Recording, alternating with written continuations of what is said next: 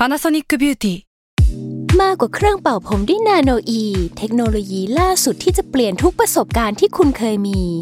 นาโนอีมอยส์เจอร์พลัสเพิ่มความชุ่มชื้นให้เส้นผมหลังใช้งานมากขึ้นถึง 18 เท่า พร้อมชะลอการเฟดของสีผมสำหรับคนชอบทำสีผม ดูแลความชุ่มชื้นทั้งเส้นผม หนังศีรษะและผิวคุณ Panasonic NA0J มีเทคโนโลยีนาโนอีที่ care only you When you need mealtime inspiration, it's worth shopping Kroger, where you'll find over 30,000 mouthwatering choices that excite your inner foodie. And no matter what tasty choice you make, you'll enjoy our everyday low prices, plus extra ways to save, like digital coupons worth over $600 each week. You can also save up to $1 off per gallon at the pump with fuel points. More savings and more inspiring flavors make shopping Kroger worth it every time. Kroger, fresh for everyone. Fuel restrictions apply. S a l ม o n PODCAST มัน สด อร่อย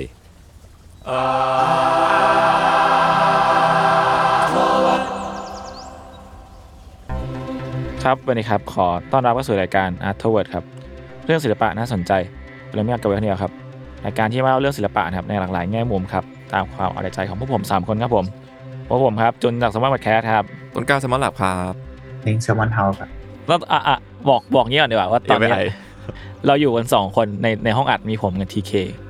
เราเป็นพี่เมงเป็นอวตารเสมือนในโลกออนไลน์อยู่ตอนนี้ไอ้เฮ้ยเหี้ยเอ้ยด้วยพลังแห่งโควิดยังไงล่ะ ตอนนี้พี่เมงอัดจากบ้าน ใช่ครับ เพื่อป้องกันสวัสดิภาพของทุกคน แต่เป็นไงว่าบ้างครับ ผมยังรอดอยู่ โอเค ผมรอดแบบ ผมรอดได้ไงไม่รู้ เพราะว่าติดติดสองคนรอบตัวแล้วแบบผมยังรอดนี่ตรวจอาทีแล้วด้วยนะหนักหนาใช้ชีวิตเสียเพมักจะรอดอย่างเงี้ยพี่โอ้โหไม่ค่อยดีเท่าไหร่ ไม่เสียเพนะเย้โอเค เราก็จะเอฟไอผู้ชมว่าเทปนี้อาจจะมีเรื่องเสียงที่ไม่บาลานซ์กันนิดนึงอ่านะดีเลย์นิดหน่อยอาจจะมีใช่ครับดีเลย์นิดหน่อยครับโอเคครับขอผมอภัยด้วยใช่แล้ววีคนี้เป็นตามพี่เมงด้วย โอ้ยกูละเว้ยกูละชอบจริงๆ รอบนี้ ถูกต้องนะอ่ามาครับมามามาเออผมไม่พูดพร่ำทำเพลงนะ เข้าเรื่องเลยละกันได้คือดีช่วงที่ผ่านมาเนี่ยผมกลับไปฟังดนตรี ชนิดหนึ่งจริงๆผมชอบแนวนี้อยู่แล้ว แต่ว่าแบบ มันไม่ได้เป็นแนวที่ผมจะฟังวนๆหลาย ๆ แนวข้ามไปข้ามมาอะไรอย่างเงี้ยเนาะอืมแต่อันเนี้ยมันเป็นแนวที่เรียกว่า black metal อืมคือช่วงที่ผมผ่านมาเนี่ยผมกลับไปฟังแนวนี้เยอะอีกครั้งหนึ่งอะไรเงี้ย แล้วก็ประจวบกับที่มันมี IG หนึ่งซึ่งอยากแนะนำทุกคนนะครับ ที่ชอบดนตรีอะไรเงี้ย มันชื่อว่า ear feeder นักป้อนหูป่ะ ให้อาหารหูอะไรเงี้ยแต่แบบ เออ มันเป็นไอจที่จะแนะนำเกี่ยวกับดนตรีแบบ แนวแปลกๆอะไรเงี้ยเออหรือว่าแนวที่อาจจะไม่แปลกมาก แต่ว่าเป็นแนวที่เราพูดง่ายๆว่ามันจะทำแผนผังเลยอะสมมุติว่า อยากให้ดูรูปไปด้วยนะมันมันจะเขียนประมาณว่าแบบสมมติอยากฟังแนวนี้ จะตามจากอัลบั้มไหน และอัลบั้มไหนลักษณะเป็นยังไงเหมือนเป็นเขาเรียกอะไรวะวาดแมปปิ้งอะค่อนข้างทำเป็นอินโฟกราฟิกเลยครับ อะไรอย่างนั้นแต่ว่าเลยอย่างนั้นเอก็ได้อใช่ มีทางแต่ว่าเนี่ยภาพสวยชมากนิด ล่าสุดก็คือ Mind West Emo นี่คือชื่อช่องหนึ่งที่เขาแนะนำ อะไรประมาณนี้หรือมีกระทั่งแนะนำเดวิดโบวีอะไรอย่างนี้ด้วยเราอัดบทสวย ซึ่งนั่นแหละพอยก็คือไอเอฟิเดอร์เนี่ยเพิ่งแนะนำแผนทำแผนผังเกี่ยวกับแบล็กเมทัลพอดีเลยในช่วงที่ผมแบบกลับมาฟังอะไรเงี้ยก็เลยรู้สึกว่าเออ เราก็อยากกลับไปฟังอัลบั้มเก่าๆหรืออัลบั้มบางอันที่เราไม่รู้จักเหมือนกันนะ ในช่วงนี้พอดีอะไรเงี้ยแล้วก็ยิ่งบังเอิญอีก ซึ่งเป็นสามบังเอิญ คือ u n d e r t a Case เพิ่งพูดเกี่ยวกับสแกนดิเนเวียไปอะสแกนดิเวเนียนเคสดิเนใช่เวียนเคส แล้วมันก็จะมีไอ้มีมที่เคยเห็นอะที่ Scandinavian music เหมือนไอ้ยศกับพี่ทันก็พูดถึงเรื่องนี้มั้ง Scandinavian music ที่เป็นหมา แล้วก็หมาน่ากลัวเป็นแบบอะไรวะเอ้ย music เป็นน่ากลัวใช่ป่ะแล้วก็เป็นหมาแบบน่ารักเป็นน่ารักสแกนดิเนเวียนโซซ i ตี้อะไรเงี้ยซึ่งเออเออก็ที่พี่พี่ทันกับยศก็มีพูดถึงไปเนอะว่าแบบเออสังคมเขาเป็นค่อนข้างเป็นประเทศโลกที่หนึ่งที่มีความสงบเรียบร้อยบางอย่าง มันก็มีคดีที่แบบเดือดเดือดๆอะไรเงี้ยแล้วก็มี อืมอย่างในแง่ดนตรีเองอะ black metal จริง ๆ มันก็มีรากหลายหลายๆอย่างที่สำคัญมาจากประเทศแถบนั้นเหมือนกันอะไรเงี้ยครับ อืมก็เคยได้ยินมาเหมือนกันว่าแบบพวกแบบโซนสแกนโซนเยอรมันอะไรอย่างงี้มันจะมีแบบความแบบชื่อดังด้านเมทัลพอสมควร ใช่ใช่เพราะทีเคก็เป็นเมทัลเฮดนิดนึง ใช่ ออกจากวงการมาสักพักแล้วครับเช้าเขาเฮ้ว่ายออกจริงจากเหรอวงการใช่มึงใช่พูดเหมือนพี่ทันเลย ออกจริงไหมนะออกไม่จริงกับแวะเป็นระยะระยะ โอเคงั้นแต่ black black metal นี่คือยังไงนะ เนี่ยกำลังจะชื่ออธิบายเข้าเรื่องอ๋อโอเคเชื่อมพี่มันกำลังโยนเข้าเรื่องเข้าเรื่องได้สุดยอดจริง ๆ เลยเฮ้ยสุดยอดไปเลยอะโอเคครับ คือ black metal เนี่ยอ่าถ้าจะนิยามมันก็คือหนึ่งใน sub-genre ของดนตรี metal เนอะแต่ว่ามันจะมีความ extreme หน่อย ในแง่แบบ character หลาย ๆ อย่างของมันเลยอะซึ่งถ้าจะพูดกันแบบให้เห็นภาพคร่าวๆชัดเจนประมาณหนึ่งอะเนอะมันคือซาวมันจะชอบมีความ distortion แบบแหบแห้งมาก ๆ อะไรเงี้ย แล้วก็อืมเล่นสับ กีตาร์แบบเร็วมากๆ ซึ่งจริง ๆ มันมีคำนิยามเฉพาะเหมือนกันว่า tremolo picking หรืออะไรเงี้ยคือผมไม่แน่ใจว่ามันคือคำว่าสับเร็วหรือเปล่า แต่สำหรับผมอะมันจะมีความลักษณะอะไรแบบประมาณนี้อยู่อะแต่ว่าไอ้ tremolo picking ก็อาจจะเฉพาะเจาะจงขึ้นมาในเชิงดนตรีอะเนอะแล้วก็ถ้าเจาะจงขึ้นอีกหน่อยคือ มันจะอืมชอบเล่น ถ้าในสาย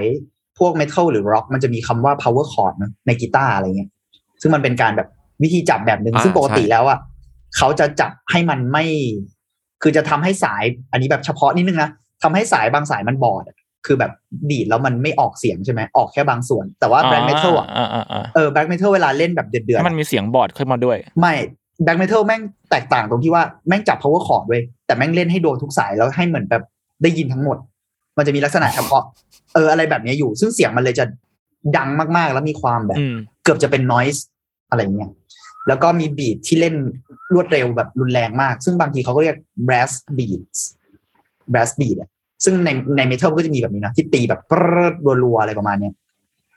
อืมแต่ว่านอกนอกนอกจากเชิงกีตาร์กลองเบสอะไรเงี้ยมันก็จะมี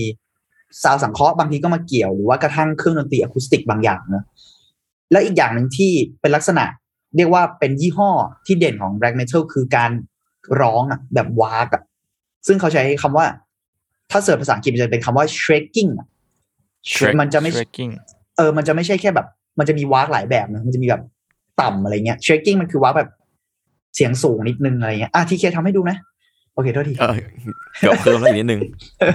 เออ แต่มันจะแบบยาวมันจะแบบมีความโทนสูงอะอะไรอย่างเงี้ยแล้วกัน อืมอ่าใช่แล้วก็อีกอันที่เรามักจะเห็นแบบประจำมากๆ ซึ่งเป็นยี่ห้ออีกอย่างที่เห็นแบบฟิสิกอลอะนะ คือการเขาเรียกว่าเพ้นหน้า แบบอ๋อ crops paint ที่มันจะชอบเป็นแบบขาวดำแล้วตาแบบนึกออกปะวาดหน้าน่ากลัวตน่ากลัวดำๆอะไรหเงี้ยลอนๆหน่อยเพราะว่าการแต่งตัวมาเสมอใช่ใช่ แต่ว่า black metal อะไอการ crops paint เนี่ย มันก็จะแตกต่างจากสมมุติเรานึกถึงวง kiss เนาะอ่าคิสอืมแต่ Kiss ก็จะไม่ใช่ควา black metal คุ้นๆอยู่อืมคิสคือคิสมันคิสมันคือวาดแบบเนียบๆ แล้วมันจะมีความแบบดนตรีที่ไม่ได้เอาโอเคเขาก็มีความเป็นเฮฟวี่บางอย่างหรือเป็นร็อกที่แรงอะเนาะแต่ว่ามันจะไม่ได้แบบเละเทะเท่าแบล็กอะคิสมัมันนก็ดูจะเป็นมีแบบแฮร์แบนหน่อยปะ ใช่สไตล์ใช่ซาวด์ใช่มันจะมีความแบบ ผมไม่ใช้คำว่าซอฟแล้วกันแต่เอาเป็นว่ามีความหนักแน่นอยู่แต่ว่ารู้สึกสุภาพเปล่าวะอะไรอย่างนั้นก็ได้เป็นคำว่าสุความภาพแตกอะความดิสทอชันมันน้อยกว่าใช่หรือว่ากระทั่งการเพ้นท์อะคือพูดง่ายๆว่าแบ็คเมทัลมันจะแบบสกปรกไปเลยอะถ้าถ้าพูดในสกนิปรกยามสง่ากยปรกเลยเหรอะๆมีความสกปรกคือมีคคนวามมันแบจะบชินกับความแบบเสียงแตกปะเดือดด้วยในแง่ทั้งซาวด์แล้วก็ไอการเพ้นท์หน้าใด ๆ อะไรอย่างเงี้ยมันน่าจะแบบมีความเละๆหน่อยกว่าปะใช่ใช่ใช่แล้วไอ้คอปสเปนเนี่ยอ่า วงแบทเอ่อแบล็กเมทัลหลาย ๆ วง ก็จะมีแบบชอบมีสีของเลือดอะไรเงี้ยด้วยปนๆซึ่งอ๋ออ๋อบางทีเราก็ไม่รู้ว่าเป็นเลือดจริงหรือเลือดปลอมมันจะจริงด้วยยังไงโอเคอย่าเพราะฉะนั้นจริงเลยอย่าจริงเลยขอร้อง ผมต้อง disclaimer ตอนนี้ไว้ก่อนว่าเออตอนนี้มีเนื้อหาค่อนข้างละเอียดอ่อนนี่ใช้คำพิธันมีเนื้อหาอันนี้ดูเคสค่อนข้างเอาอะละเอียดอ่อนนิดนึงนะแล้วก็มีความรุนแรงหรือมี subject บางอย่างที่ sensitive หน่อยอะไรเงี้ย ซึ่งโอเคอืม เราจะเริ่มเข้าเรื่องกันนะครับ ก็ black metal ถ้าประวัติคร่าวๆออกมาเนี่ยมันเกิดมันถูกนิยามขึ้น มีชื่อนี้ขึ้นมาครั้งแรกๆ คือช่วงยุค 80 1980 นะ ถูกนิยามจากอัลบั้มของวง heavy metal จากอังกฤษที่ชื่อว่า Venom ซึ่งจริงๆแล้วอะเจ็ดเคชื่ออย่างเท่เออซึ่งแล้วเป็นเป็นอัลบั้มที่ชื่อว่า black metal เลยวี Venom อัลบั้ม black metal อ๋อนะตั้งตรงๆนี้เลยใช่ไหมใช่ใช่ซึ่งเขาเป็นคนแรกที่ใช้คำนี้เว้ย ไอวง Venom เนี่ยอ่าเออซึ่งเกิดขึ้นในปี 1982 แต่ซาวด์ของอัลบั้มเนี้ยจริงๆอะมันไม่ใช่ black metal อย่างชัดเจนแบบที่เรารู้จักกันในปัจจุบันหรือว่า มันไม่ได้เป็นนิยามของ black metal ขนาดนั้นอะมีหลายคนบอกว่ามันเป็น trash เป็นแบบมีความเป็น hair band นิดนึงอะไรเงี้ยเป็นเป็นเอาเป็นว่ามันเป็น heavy metal อยู่อะเนาะอืมแต่ว่าถือว่าเป็นจุดเริ่มต้น เพราะว่ามันมีดนตรีที่แบบเริ่มหนักข้อขึ้นมาจากเฮฟวี่เมทัลทั่วไปประมาณหนึ่งแล้วก็เนื้อหามืดมน เกี่ยวกับลัทธิเรื่อง ความเชื่อปีศาจซาตานอะไรประมาณเนี้ยอ๋อมันไม่เกี่ยวโยงกับพวกนั้นด้วยใช่ไหมอืมใช่ แต่ถ้าจะย้อนกลับไปเนี่ยไอความเชื่อลัทธิปีศาจซาตานอะไรเงี้ย จริง ๆ คนที่เคยทำคือ Black Sabbath มันอ่านักร้องอันนั้นนำคือตัวออดีซซี่อเลย Osbourne ใช่ ซึ่งอันนั้นจริง ๆ มันตั้งแต่60 70แล้วเนาะเขาก็มีพาดพิงถึงเรื่องนี้ มาตั้งแต่ตอนนั้นแล้ว มันเป็นอิทธิพลที่ส่งกันมา เพราะฉะนั้นการจะว่าอะไรเกิดขึ้น ชัดเจนสักทีเดียวมันก็แบบมันเป็นการส่งต่อกันซะเยอะอะเนาะฮ Osbourne นี่ฉายาเจ้าชายความมืดอันนี้ใช่ใช่ใช่ใช่ที่แม่งแดกค้างคาวสดอะมีมีอะไรสักอย่างในคอนเสิร์ตเขาด้วยไม่ค่อยดีเลยใช่ใช่คอนเสิร์ตเหมือนเหมือนกัดในตำนานไม่ไม่รู้แดกวงการหรือเปล่แต่สักอย่างเออ โอเค ต่อมาพอปีหนึ่งเก้าแปดสี่เนี่ย อันเนี้ยเรียกว่าเป็นจุดสำหรับเราอะนะเท่าที่อ่านมาเรารู้สึกว่ามันเป็นจุดที่ค่อนข้างชัดเจนขึ้นมาของคาแรคเตอร์ของ Black Metal หน่อย ปีแปดสี่เนี่ยมีวงจากสวีเดนที่ชื่อว่าบาบาโ o รีซึ่งสวีเดนเห็นปะมันเริ่มเข้ามาในโซนของพวกเออสแคเดนเวียเออสแกนแล้วใช่ไหมสวีเดนอยู่สแกนเนอะโซนโซนอ่านั้นชาวนะใช่ชาวใช่ชาวอีเกียไอ้ชาวอีเกีเกลียยดคำเรียกของมึมึงงใช้มึงใช้คำแย่สัตว์โคตรเหี้ยโอเคก็ได้แหละเห็นภาพไหมล่ะอืมซึ่งไอวงบาโตลี่เนี่ยเขาก็ออกอัลบั้มชื่อว่าบาโตลี่ก็คือเซลเซลเอ่อเซลไทเตอร์อัลบั้มเลยเนาะบาโตลี่เนี่ยจริง ๆ เป็นชื่อที่มาจากอลิซาเบธ บาโตลี่หรือถ้าอ่านแบบยุโรเปียนก็อาจจะอ่านว่าแอเยเบธบาโตลี่กูไม่รู้ถูกว่าอ่ากูอ่านวิกิมา แต่ว่า ซึ่งเป็นชนชั้นสูงในฮังการีที่ฆ่าคนไปกว่าหกร้อยคน เป็นแบบอืมผู้หญิงในตระกูลชั้นสูงที่เกี่ยวข้องกับกษัตริย์ในฮังการีอะไรเงี้ยช่วงแบบปลายยุคหนึ่งพันห้าร้อยถึงต้นหนึ่งพันหกร้อยอันนี้เราจะเริ่มเห็นแล้วนะคาแรคเตอร์มันจะมีความพาดพิงนอกจากแบบ ซาตานปีศาจมันจะมีแบบอืมอืมอะไรประมาณเนี้ยเริ่มมีประวัติศาสตร์มาด้วย ใช่ ความโหดร้ายบางอย่างด้านมืดของคนบางอย่างอย่างเงี้ยไออัลบั้มเนี้ยแหละที่หลายคนนิยามว่ามันคือ black metal จริง ๆ อัลบั้มแรก ทั้งในแง่ของซาวด์แล้วก็เนื้อหา ผมมีส่งรูปให้คุณนะ ปก Bathory คือรูปแพะแบบ Baphomet อะนึกออกไหมอืมเป็นที่แพะแบบแบบดูสตาร์นสตาร์นเออแบบซาตานซาตานจริง แล้วก็เออซาวด์อะเขาก็เริ่มใช้วิธีที่เราใช้คำว่า shrieking อะความแบบว้าก ที่มันพิสดารแบบแหลมหน่อยอะไรเงี้ยแบบรุนแรงขึ้น เป็นวงแรก ๆ อาจจะไม่ใช่วงแรกแต่เป็นวงแรก ๆ ที่เริ่ม develop ไอ้วิธีการร้องแบบนี้แบบชัดเจนอะจนเป็นเอกลักษณ์อะไรเงี้ยเนาะแล้วก็อย่างที่บอกแหละ เดี๋ยวแถบสแกนประเทศในแถบสแกนดิเนเวียนเนี่ยแหละที่จะเริ่มทำให้คาแรคเตอร์ของ black metal ชัดเจนอย่างที่เรารู้จักกันในปัจจุบันไอช่วง 1980 จนถึง 1990 เนี่ย ถูกนิยามว่าเป็น first wave ของ black metal ก็คือคลื่นลูกแรก คือแบบเริ่มต้นขึ้นแล้วอะไรประมาณเนี้ย ต่อมาพอถึงยุค 90 เนอะ1990 เนอะคืออืมเขาเรียกว่า second wave ก็คือเริ่มเข้าสู่ขึ้นลูกที่สอง ซึ่งไอช่วงเนี้ยเนี่ยแหละที่ทำให้ black metal เราเรียกว่ามันเหมือนแบบเริ่ม settle down character ตัวเองแล้วอะเริ่มแบบชัดแล้วว่าเออซาวเป็นยังไงอ๋อเอกลักษณ์ของตัวมันเป็นยังไง แล้วก็เริ่มมีซีน คือพูดง่ายๆว่ามีผู้ฟังมีสังคมของเขามากขึ้นในช่วงประมาณ second wave เนี่ยแหละอืม แกนนำหลักในขึ้นลูกนี้ส่วนใหญ่เป็นศิลปินจากนอร์เวย์นะก็คืออ่าแต่จริง ๆ แล้วศิลปินในแถบสแกนดิเนเวียนก็คือทั้งนอร์เวย์สวีเดนเดนมาร์กอะไรเงี้ยช่วงนี้จะโดดเด่นมากๆ เป็นเป็นผู้ที่สร้างแบบคาแรคเตอร์มันให้ชัดเจนมากๆแบบทั้งแบบในแง่บรรยากาศมืดมนของดนตรี หรือกระทั่งภาพลักษณ์ของวงด้วยนะซาวด์แล้วก็วิธีการเล่นที่มันเริ่มแบบ ไปไกลกว่าความเป็น heavy metal มากขึ้น แบบสุดขั้วจนบางอันมันจะเป็น noise แล้ว แล้วก็อีกอย่างที่น่าสนใจคือ โครงสร้างเพลงที่มีความไม่ปกติบางอย่างด้วย คือแบบว่าปกติเพลงมันจะยังไงนะ เราเราเรียกไม่ถูกเวิร์สอะเวิร์สโทเวิร์สอะไรอย่างนั้นอะแต่ว่าแบ็คเมทัลเอาโทเวิร์สอะไรอย่างเงี้ยเออแบ็คเมทัลมันจะมีความเล่นกับสตรัคเจอร์บางอย่างของพวกนั้นอะคือเช่นสมมติแบงค์เข้ามาแล้วอาจจะวากเลย แล้วก็ค่อยแบบผ่อนเข้าไปกลายเป็นเหมือนแบบเอ้าเฮียทำไมเหมือนกูกลับมาฟังอินโทรอีกรอบอะไรอย่างเงี้ยแล้วมันจะมีแบบจุ่มจุ่มจุ่มจุ่มจุ่มจุ่มจุ่มอะไรอย่างเงี้ยมันมีสเต็ปของมันอะมันจะมีช่วงแบบพิสดารอะไรของมันอะพูดง่ายว่ามันมันเล่นกับ structure หลาย ๆ อย่างเพื่อเพื่อให้มันมันมีความสร้างความช็อกด้วยสำหรับเราเนอะกับอืมบรรยากาศมืดมนบางอย่าง แล้วทำให้เพลงมันรุนแรงขึ้น คือสมมุติว่าบางทีมันผ่อนไปปุ๊บแล้วกลับมาแรงอีกทีมันเลยทำให้ช่วงบางช่วงของเพลงมันเลยฟังดูรุนแรงขึ้นอืมแล้วก็ไอ้ช่วงเนี้ยไอ้ประเทศเหล่านี้แม่งก็ยิ่งพัฒนาวิธีร้องให้แบบเริ่มไม่ใช่มนุษย์มากขึ้นอะ คือสำหรับเราแบบเรารู้สึกว่าวง black metal ในช่วงหรือในแถบสแกนดิเนเวียนจนถึงยุคนั้นจนถึงแบบ character แบบนี้จนถึงตอนเนี้ยมันเชื่อมันไม่เหมือนร้องเพลงแล้วอันน่ะซึ่งมันมีเสน่ห์ของมันมากๆอะเนอะแล้วก็ไอการเขียนหน้าแบบ corpse paint อะช่วงนี้ก็เริ่มฮิตขึ้น เริ่มมีความ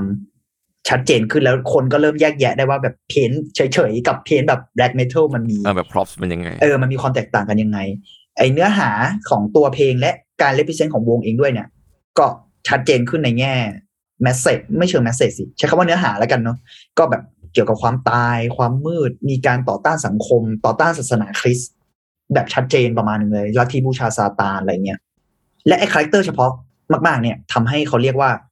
บางบางคนเรียกกลุ่มประมาณนี้หรือ movement ช่วงเนี้ยว่าแบบ Scandinavian black metal หรืออืมกระทั่ง Norwegian black metal ถ้าถ้าเสิร์ชแบบ second wave มันจะมีอีกชื่อประมาณหนึ่งเลยว่าแบบ early Norwegian black metal อะไรประมาณนี้มั้งคือแบบเป็น เรียกเฉพาะเจาะจงด้วยประเทศหรือว่าแถบ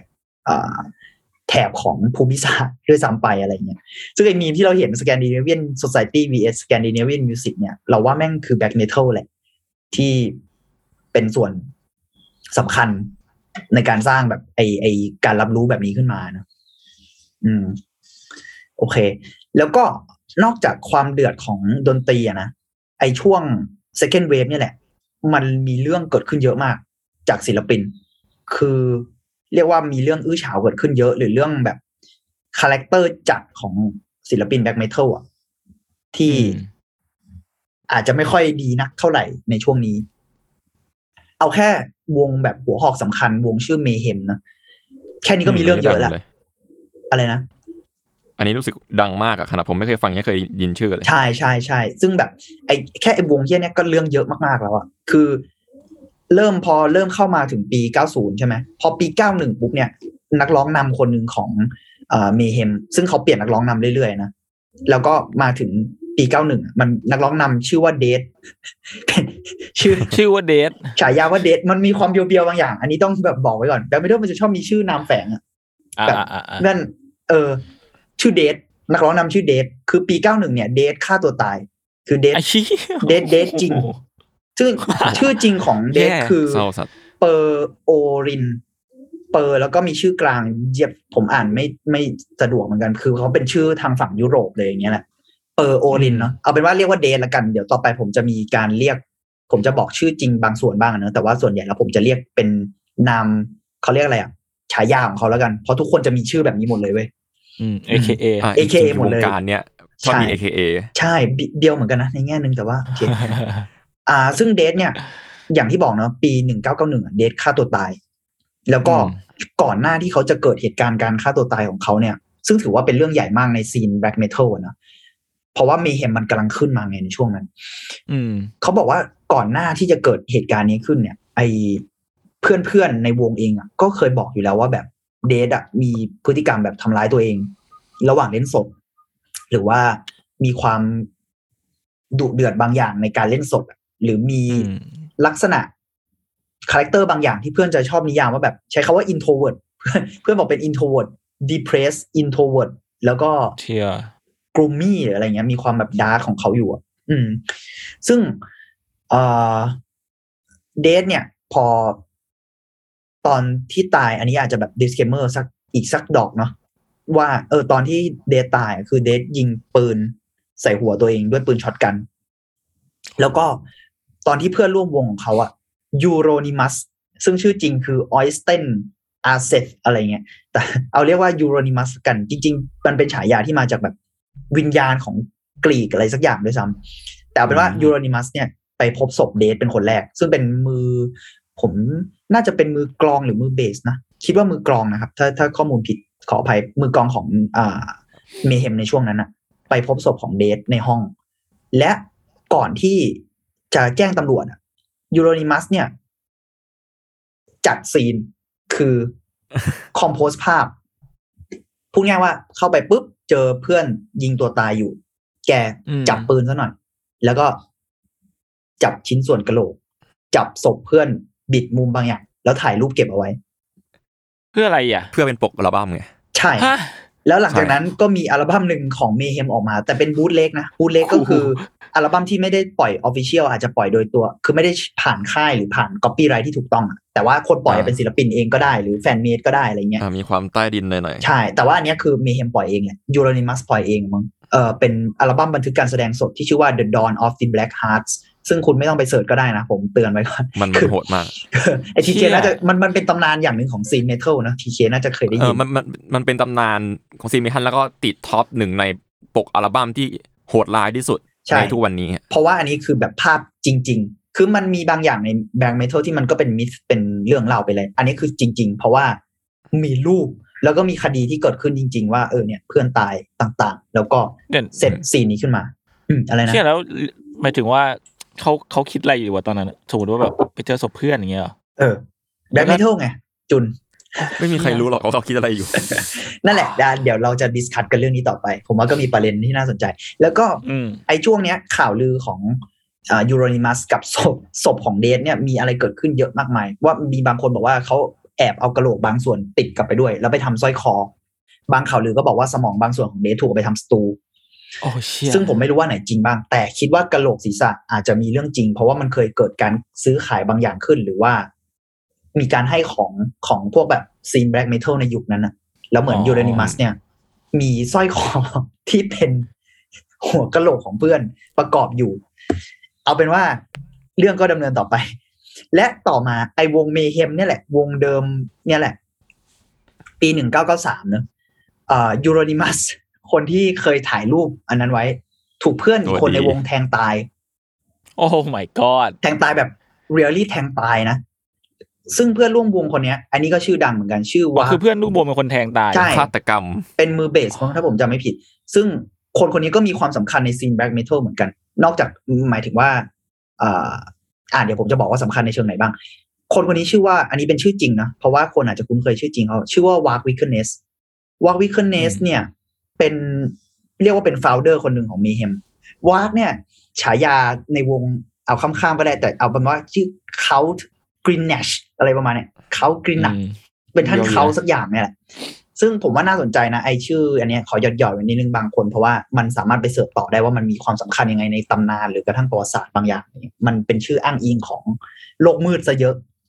อืมเอาเป็นว่าวาร์ w วิคเนส เนี่ย แทง Euronymous ตาย แล้วก็เขาอ้างว่าเป็นการป้องกันตัวเองเป็นเซล f ์ดิเฟนต์อ่าแต่ว่าหลายคนเขาบอกว่าแม่งตีกัน หลาย ๆ เรื่องอะไรอย่างนี้อยู่แล้วในวงอะไรเงี้ยแล้วเหมือนเป็นคนเดือดๆรวมตัวกันนะแล้วก็ซึ่ง Vikernes เนี่ย ถือว่าเป็นคนสำคัญใน scene black metal ทั้งในมิติของเรื่องนี้ เพราะแม่งทำให้คดีหลายอย่างแม่งเกิดขึ้นเยอะมากจาก Vikernes นะหรือกระทั่งจาก Mayhem นะแต่นอกจากการเป็น founder ของ Mayhem เขายังมีชื่อศิลปินเดี่ยวด้วยที่ชื่อว่า Burzum ซึ่ง Burzum เนี่ยถือว่าเป็นคนทำดนตรี black metal คือเป็นศิลปินเดี่ยวแต่ว่าใช้ชื่อนามแฝงเฉยๆคือทำคนเดียวมี Vikernes คนเดียวเลยยกเว้นเวลาแบบอัดบางทีก็อาจจะมีเพื่อนมาช่วยบ้างแต่ว่าส่วนใหญ่เราเป็นเขาคนเดียว ซึ่งถือว่าเป็นคนสำคัญมากคนหนึ่งใน scene เพราะว่าดนตรีแม่งดีมากๆ ซึ่งผมชอบเบอร์ซัมเหมือนกันนะแต่ว่าเรื่องศิลปินเราก็ต้องแยกแยะกันนะบางทีนะเพราะวิคเนสก็มีแนวโน้มที่ต่อต้านศาสนาคริสต์แล้วก็เรียกว่าหลังๆ แกเริ่มอัดคลิป YouTube ซึ่งหาได้ด้วยนะ แม่งมีความแบบ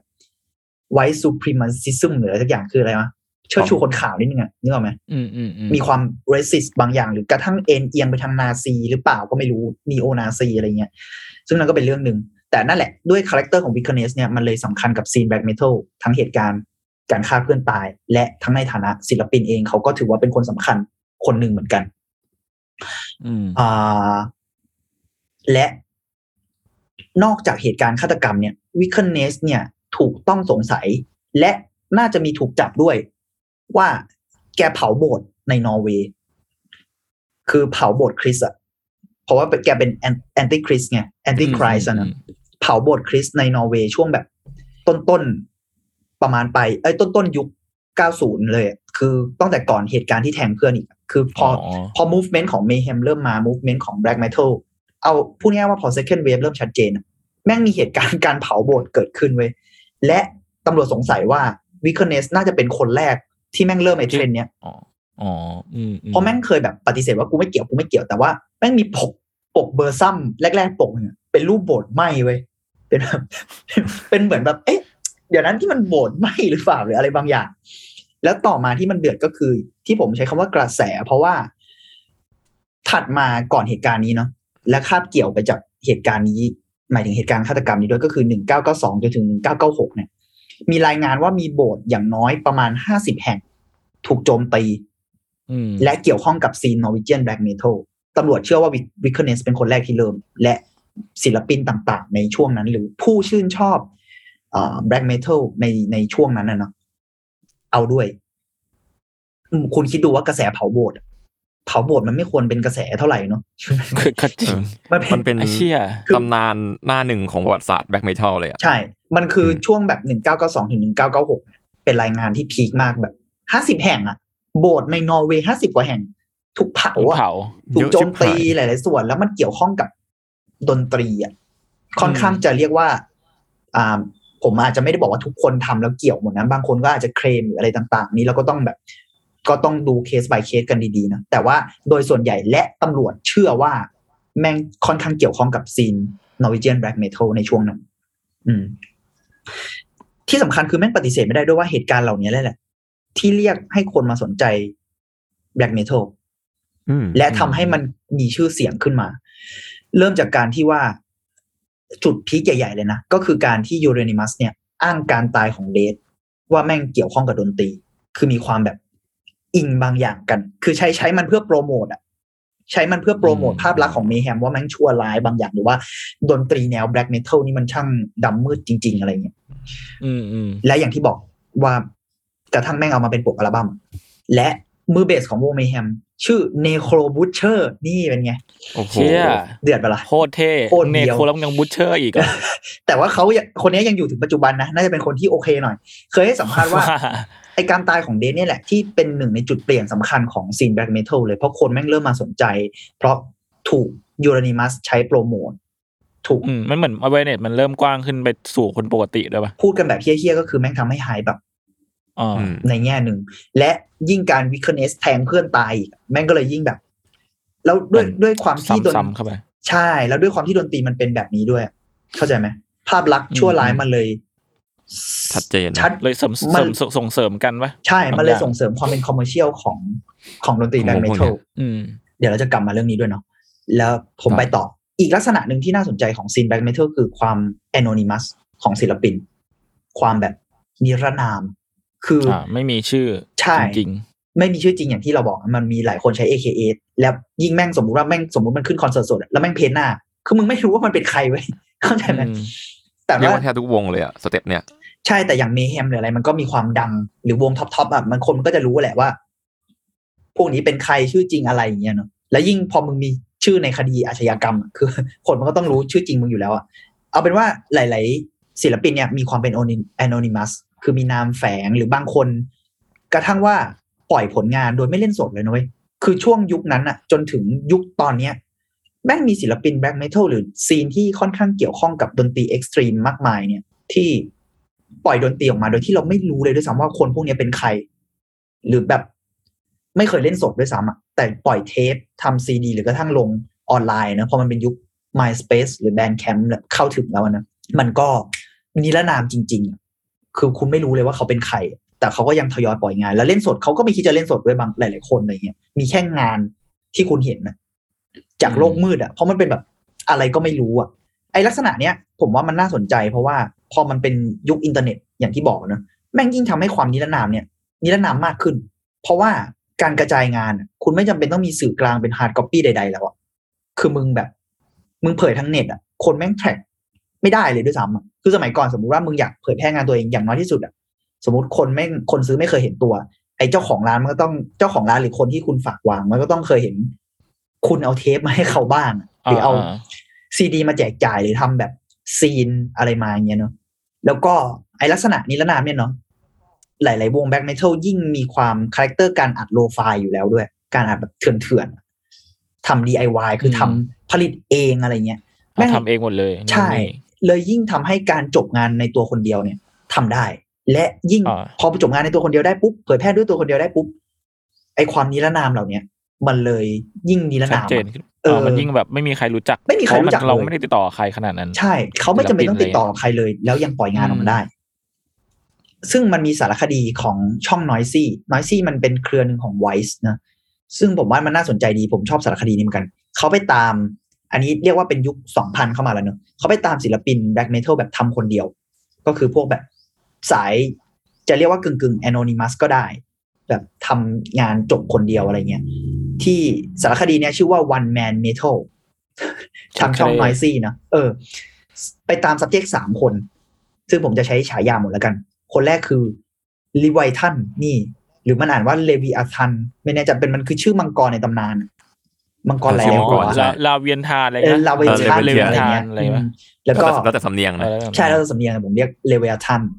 แล้วลีไวทันอะไรประมาณเนี้ยแล้วก็อีกคนคือสตรีบ็อกอันนี้ผมไม่รู้แปลว่าอะไร แล้วก็อีกคนคือซัสเตอร์ซัสเตอร์น่าจะเป็นชื่อสัตว์ประหลาดสักอย่างหรือชื่ออะไรในตำนานอีกมั้งผมไม่แน่ใจหรือปีศาจอะไรเงี้ย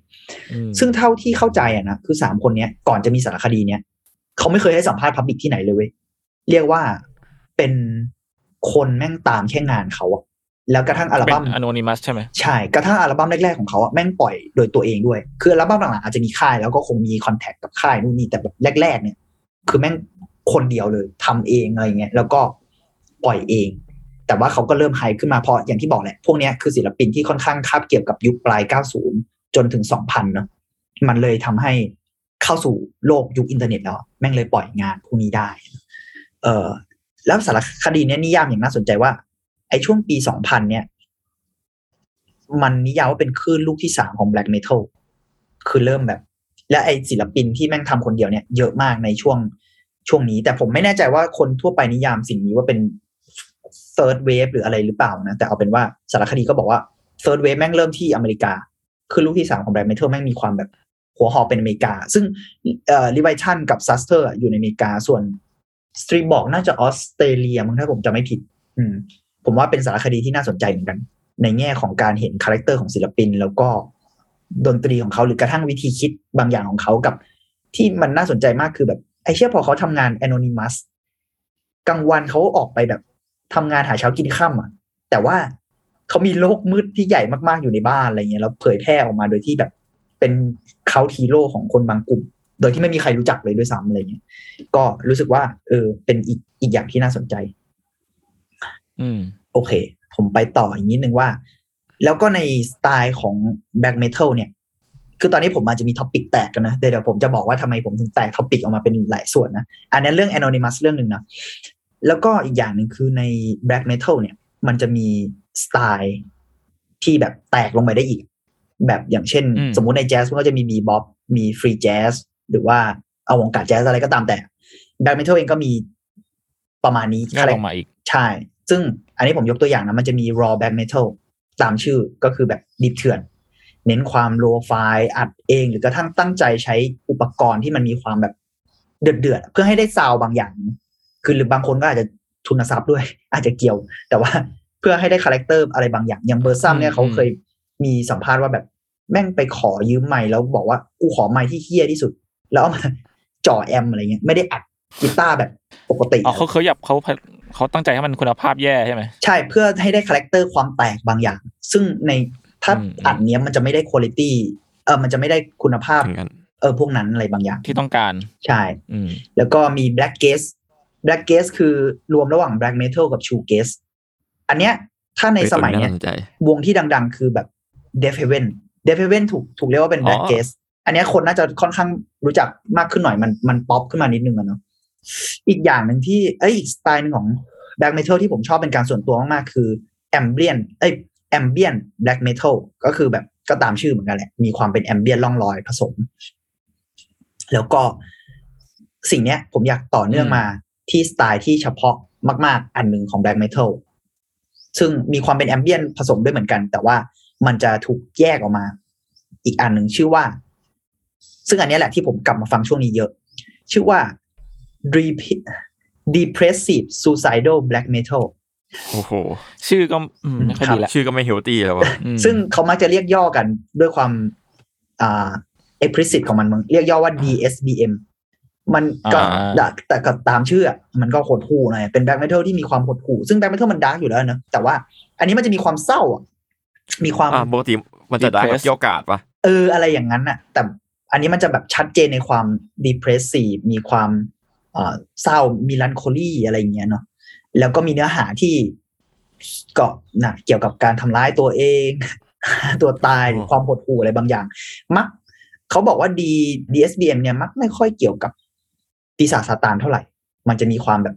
เกี่ยวกับตัวเองเยอะหรือสังคมอะไรบางอย่างเนี่ยเออที่ที่พูดเรื่องความหดหู่ ซึ่งผมว่ามันก็น่าสนใจดีนะในในยุคสมัยนี้ด้วย อืมอืมแล้วหลายเพลงของ DSBM เนี่ย ก็จะมีองค์ประกอบของความเป็น Dark Ambient ก็คือเป็น ดนตรี Ambient ล่องลอยนั่นแหละ แต่มันจะแบบดาร์กอะมันจะมืดมนมันไม่ใช่ Ambient ฟังสบายแบบที่เราไว้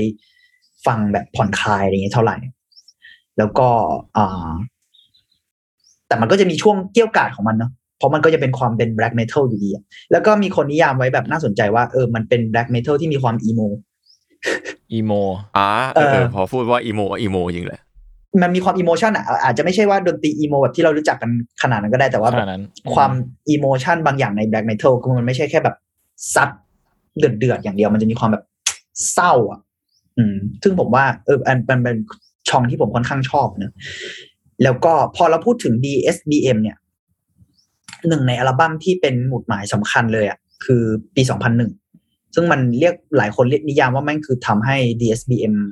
ถูกนิยามชัดเจนหรือ เป็นเอาเรียกว่ามาสเตอร์พี e แรก ๆ ของ DSBM แล้วกันเนอะไม่แน่ใจว่าเป็นอัลบั้มแรกได้หรือเปล่าอย่างนี้นะซึ่งอัลบั้มเนี้ยชื่อว่า Days เอ้ย Death Pierce Me อ่า ความ Pierce ตายแปลว่าแทงอะเหรอใช่ ความตายเสียดแทงกู้อะไรบ้างเทื่องๆนะซึ่งอัลบั้มเนี้ยทำโดยศิลปินกลุ่มที่ชื่อว่า Silencer เป็นโปรเจกต์ชื่อว่า Silencer นะ Silencer จริงๆ เป็นวงดูโอนะ มีแค่สองคน วงเอ่อแกนนำหลักๆ ในวงมีแค่สองคน สังเกตนะ นอกจากความ anonymous เนี่ย หลาย ๆ วงในยิ่งโดยเฉพาะหลังจากยุค2000เป็นต้นมา แม่งคนน้อยมาก คือแบบ อืม แต่ก็ดีแล้วจะได้ไม่แทงกันตาย แต่ว่าคนคนมันจะดาร์กโจ๊กอะคนมันจะมีความน้อยกันบางอย่างเอ่อมีความจบงานในตัวกันง่ายด้วยมั้งผมไม่แน่ใจอะไรเงี้ยดูสามัคคีขึ้นนะดูสามัคคีคนน้อยๆเพราะมันมีคนเดียวไงเหลือสองคนอะไรโอเงี้เคยซึ่งอันนี้เป็นวงดูโอจากสวีเดนนะครับ อ่า อัลบั้มนี้มันมัน เรียกว่าต่างจาก black metal ทั่วไปก็คือมันเป็น DSBM อย่างชัดเจนมากๆเนี่ยแหละว่า sound มันหดหู่มันมีความมืดมนแล้วเอาจริง ๆ มันเพราะนะ ผมมีทำ playlist ไว้ด้วยอีกแล้ว ซึ่งเป็นเพลงแรกในในใน playlist นี้เลย ก็คือที่พี่เม้งส่งมาให้พวกผมใช่ไหมใช่ใช่ซึ่งก็อาจจะเดี๋ยวแปะๆกันแต่ก็ disclaimer ได้ไว้คก่อรันบเดี๋ยวแปะไว้เพราะมันไม่ได้แบบเออมันก็มีความ sensitive บางอย่างนะอืมันมันหดหู่มากๆอะแล้วก็อืมจริง ๆ มันเพราะมากนะ เพราะมันมี ความอ่อนนุ่มบางอย่างสำหรับเราด้วยแบบไม่เพลใช่งอ่อแรนกนุ่มใช่ไหมเออมีความอ่อนไหวบางอย่างเออมันมีองค์ประกอบของเครื่องอะคูสติก หรือ ambient แบบ dark ambient มาผสมกับอืมความหนักหน่วงของ black metal นะแต่ว่าเวลาช่วงรุนแรงก็จะแบบทิ่มแทงมากเจ็บปวดตามชื่ออะแต่แต่อยู่ดีแม่งผมฟังอยู่เพลงแรกอยู่ดีผมตกใจอยู่ดีมีเสียงว้ากมาแบบกลางเพลงแบบ out of nowhere อะเข้าใจยังอะเนี่ยแหละนั่คืนอแหละการเล่นนั่นกัแหบละสเป็นตั๊กเจอไททันร์ของมัน กูตกใจเลย สิ่งที่น่าสนใจก็คือ พอคุณพูดถึงเรื่องนี้ คุณเหมือนอ่านสคริปต์กับกูมาเลยเฮ้ยคือ ผมจะพูดธรรมดาเรื่องเสียงร้องพอดี เอกลักษณ์อย่างหนึ่งของอัลบั้มเนี้ยคือเสียงร้องเว้ยคือคุณถ้าคุณได้ยินมันไม่ใช่แค่แบบทริกกิ้งธรรมดาด้วยมันเหมือนแบบ มันไม่ใช่วากอย่างเดียว มันแบบผีดร้องอะ มันเจ็บปวดอะมันโหยหวนอะไรเงี้ย ซึ่งบางคนนิยามว่ามันคือ animal dying เย็ดแค่ผมไม่เรียกว่ามันเรียกก็สไตล์ได้หรือเปล่าแต่มันแบบ อืมอ่าอะไรนะ แต่ก็ผมว่ามันเป็นคำที่พูดแล้วแบบก็เห็นเราภาพเราสามารถเห็นภาพและได้ยินเสียงแบบนั้น ในรู้สึกแบบหูเอื้อเออเออแบบมันมันมันมันมีความทุรนทุรายบางอย่าง ใช่เนอะซึ่งจริงๆ ผมควรจะ disclaimer เรื่องนี้ไว้ก่อนคุณจะฟังแต่ว่าเอาโอเค ไม่ไม่ทันละเดี๋ยวเล่าต่อไม่แล้วอะไรกันครับเพราะจริงๆ อยาก protect ทุกคนก่อน มีบางคนนิยามว่าเสียงนี้แม่งคือเสียงที่แบบน่ะสัตว์ตายอะไรเงี้ย แล้วก็ไอเจ้าของเสียงเนี้ยนักร้องของวงเนี้ยนะชื่อว่านาทรัม ซึ่งอ๋อกูไม่รู้แปลว่าอะไรมีนมกายละซึ่งไม่ต้องสงสัยเลยว่าเป็นชื่อจริงหรือเปล่าไม่ใช่ ไม่ใช่ ไม่ใช่แน่นอน ไม่แน่นอนเอ่อโปรเจกต์ Silencer เนี่ยจริง ๆ เริ่มในปี 1995นะโดยอันเดรียสคาซาโดอันนี้ชื่อจริงนะอ่าอันนี่ที่จริงแล้วตอนตอนแรกเขาทำงานเดี่ยวภายใต้ชื่อเลียเลียแบบเรีย L E E R E ผมไม่แน่ใจมีความหมายแฝงอะไรหรือเปล่าอืมก่อนที่เขาจะหานักร้องนำและก็คนเขียนเนื้อเพลง ซึ่งก็ได้นาทัมมันร่วมวง แล้วก็เนี่ยค่อยปั้นเป็นไซเลนเซอร์ ซึ่งพูดง่ายๆว่าไอ้นักร้องกับคนเขียนเนื้อที่แบบที่คุณฟังมันมีเนื้อนะไอ้ที่กรีดร้องนั้นอะอืมอืมเออ เป็นเป็นคนเดียวกันก็คือนาทรัมป์นะคืออะคนหนึงดูแล part ดนตรีอีกคนดูแล part เนื้อร้องกับ อ่าร้อง โอเค ซึ่งเสียงร้องที่คุณได้ยินในอัลบั้มเนี้ยมีคำบอกเล่า ซึ่งอ่าเรียกว่าเป็นจุดที่ทำให้อัลบั้มนี้เป็นตำนานเขาด้วยส่วนหนึ่งก็คือ Nattramn ทำร้ายตัวเอง ระหว่างร้อง อืม เพื่อให้ให้ได้คุณภาพเสียงนั้นออกมาโอ้เชี่ยคือว่า อ่า มีการกรีดตามตัวตามแขนตามแบบร่างกายอะไรเงี้ยอ่าภาพของนาทรัมที่ถูกปล่อยออกมา มันจะเป็นภาพเขาอยู่ในผ้าพันแผล ซึ่งผมมีส่งรูปไปให้คุณ ที่แบบผ้าพันแผลแล้วมีเลือดแปะ ไม่เคยมีใครเห็นหน้าจริงเหมือนกัน จนกระทั่งแบบช่วงหลังๆแล้วอะเนอะช่วงนั้นคือแบบไม่มีใครเห็นหน้าจริง เป็นแบบผ้าพันแผลเปื้อนเลือด แล้วก็ มีมือเป็นกีบเท้าหมู มือเป็นแบบ มือหมูอะที่คุณเห็นคือมือของแบบอ่าอ่าเป็นมือมือหมูเออเป็นกีบหมูอะเป็นกีบเท้าหมูอะแล้วก็ข่าวลือก็มันมีอีกข่าวลือหนึงก็คือ ตอนที่เขาแบบตัดเฉือนข้อมือตัวเองหรือเฉือนอะไรเงี้ยเขาเอากีบเท้าหมูมายัด เพราะฉะนั้นในภาพที่คุณเห็นนะมันก็จะเป็นนั่นแหละครับ นั่นแหละครับ โอเค disclaimer ไว้ตั้งแต่ต้นแล้วนะ แล้วก็ Silencer เนี่ย มีผลงานหนึ่งอัลบั้มถ้วน มีแค่อัลบั้มนี้อัลบั้มเดียวเลย ถ้าคุณไป search แม่งมีอัลบั้มเดียวเลยโปรเจกต์เนี่ย เพราะว่าหลังจากนั้น Nattramn ไปเข้าโรงพยาบาลจิตเวชทั้งหมดนี้เป็นการอ้างอะนะว่า Nattramn ไปเข้าโรงพยาบาลจิตเวชเพราะว่าไปทำร้ายเด็กด้วยขวานอะไรประมาณเนี้ย fuck แต่ก็มีอีกกระแสออกมาว่า คนที่ทำร้ายเนี่ย ไม่ใช่ Nattramn แต่เป็นพี่ชายเขาแม่งเรื่อง twist ไป twist มา และเรื่องทั้งหมดเนี่ยทั้งการ self-harm ของ Nattramn เพื่อให้ได้คุณภาพเสียง การ เอามือตัวเองกับกีบเท้าหมูมาแปะแปะๆกัน การทำร้ายคนการเข้าโรงพยาบาลจิตเวชไม่มีหลักฐานยืนยันนะว่าเรื่องไหนเป็นเรื่องจริงอืมเคสเหล่านี้ต่างกับเมเฮมนะคืออันนี้ไม่มีให้มันมีหลักฐาน มันมีหลักฐานคือแม่งโดนตำรวจจับมีคือคือตำรเบวอจร์ซัมอยู่ในยุ่งเลยคุกเลยเว้ยเบอร์ซัมเข้าคุกเลยอ่าแบบ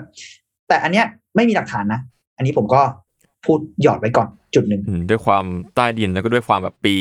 ใช่ปีเก้าห้าใดๆด้วยอืมหลายๆอย่างไม่อันนี้อันนี้เริ่ม2001ละแต่มันก็ยังเป็นเริ่มมันก็โลกมืดของอินเทอร์เน็ตอะควาคุณนึกออกไหมความเอออ๋ออันนี้มีความแบบบางอย่างโฟจังความริดดิตอะอ่าอืมเรดดิตพอจริง ๆ ยุคนั้นแม่งก็ซึ่งใช่ป่ะจัดจ้านอยู่ใช่นะป่ะผมแล้วก็ว่ามั่วซั่วแล้วเป็นเป็นเว็บที่แบบว่ามันก็มีข่าวมั่วๆเยอะใช่ ถ้าคุณเสิร์ชนาทรัมคุณจะเจอ reddit เลยเว้ยมันจะมีบางอันอะไรเงี้ยเยอะอืมนาทรัมและเรื่องเรื่องราวต่างๆ ของเขาอะยังเป็นเรื่องลึกลับนะซึ่งถึงตอนเนี้ยก็ยังหลายคนก็บอกว่าไม่ไม่น่าจริง แต่ก็ ก็ยังมีความก้ากึ่งว่าอะไรเป็นอะไร เพราะว่ามันก็ยังมีความ anonymous คือภายหลังก็มีหน้าจริงของเขาออกมาแล้ว แล้วก็มีชื่อจริงด้วยมิคาเอลอ่านิวสันมั้งถ้าผมจำอันนี้ อันนี้คือข้อมูลที่หามาได้เนาะแต่ถ้าไปเสิร์ชมันเหมือนจะเจอรูปนักบอลแต่ต้องเสิร์ชว่านาทรัมด้วยถึงจะกเจรัอมเจอเขา ซึ่งไอ้ข้อมูลต่างๆเหล่าเนี้ยไอ้เฮียพอมันมีความเป็น anonymous มีความเป็น black metal แล้วมีตำนานหลายอย่างรายล้อมอะเราไม่รู้เลยเว้ยว่า อะไรจริงอืมกันแน่ แต่เอาเป็นว่าอย่างไรก็ตามปี 2007 ก็คือหลังจากอ่า Silencer ประมาณ 5-6 ปีอะเนาะ Nattramn ปล่อย solo project ของตัวเองมา เป็นงาน dark ambient ชื่อว่าชื่ออัลบั้มว่า Transformalin ซึ่งเขาใช้ฉายาใหม่ของตัวเองว่าฟอร์มาลีน Diagnose: Lebensgefahr โอ้ยโอ้มันโอ้โหก็จะเรียกยากอยู่นะตัวเนี้ยเออมันน่าจะเป็นภาษา ขออีกรอบหนึ่งได้ไหม Diagnose: Lebensgefahr มันเป็นภาษาอ่าถ้าผมเข้าใจไม่ผิดมันคืออ่าเยอรมันมั้ง เยอรมันหรือทาง